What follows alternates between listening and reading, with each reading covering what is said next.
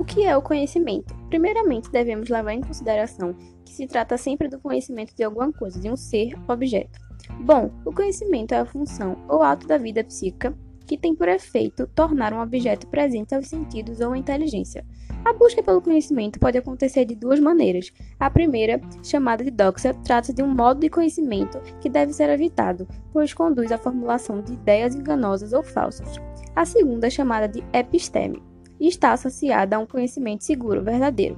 Mas o que exatamente os filósofos entendem como verdade? A verdade, classicamente, se define como adequação do intelecto ao real. Então, pode-se dizer que a verdade é uma propriedade dos juízos, podendo ser verdadeira ou falsa, dependendo da correspondência entre os que afirmam ou negam sobre a realidade do que falam. É possível encontrar a verdade?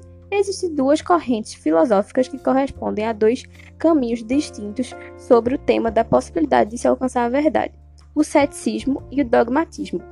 Bom, o ceticismo, que remonta ao pensador grego Pirro de Elida, é uma corrente que questiona a possibilidade do conhecimento pelos seres humanos, mostrando que em várias situações nas quais nós acreditamos que conhecemos algo, nem sempre podemos ter tal certeza. Dogmatismo, ao contrário do ceticismo, defende que é totalmente possível conhecer a verdade sobre os seres. As coisas são possíveis de ser conhecidas quando o homem se dedica a conhecê-las, e isso é simples e fácil os tipos de juízos sobre a realidade, as várias formas de conhecer. A verdade é uma propriedade dos juízos. Mas o que são juízos? Chamamos de juízos as afirmações ou negações sobre a realidade, que podem ser de dois tipos: juízo de fato e juízo de valor.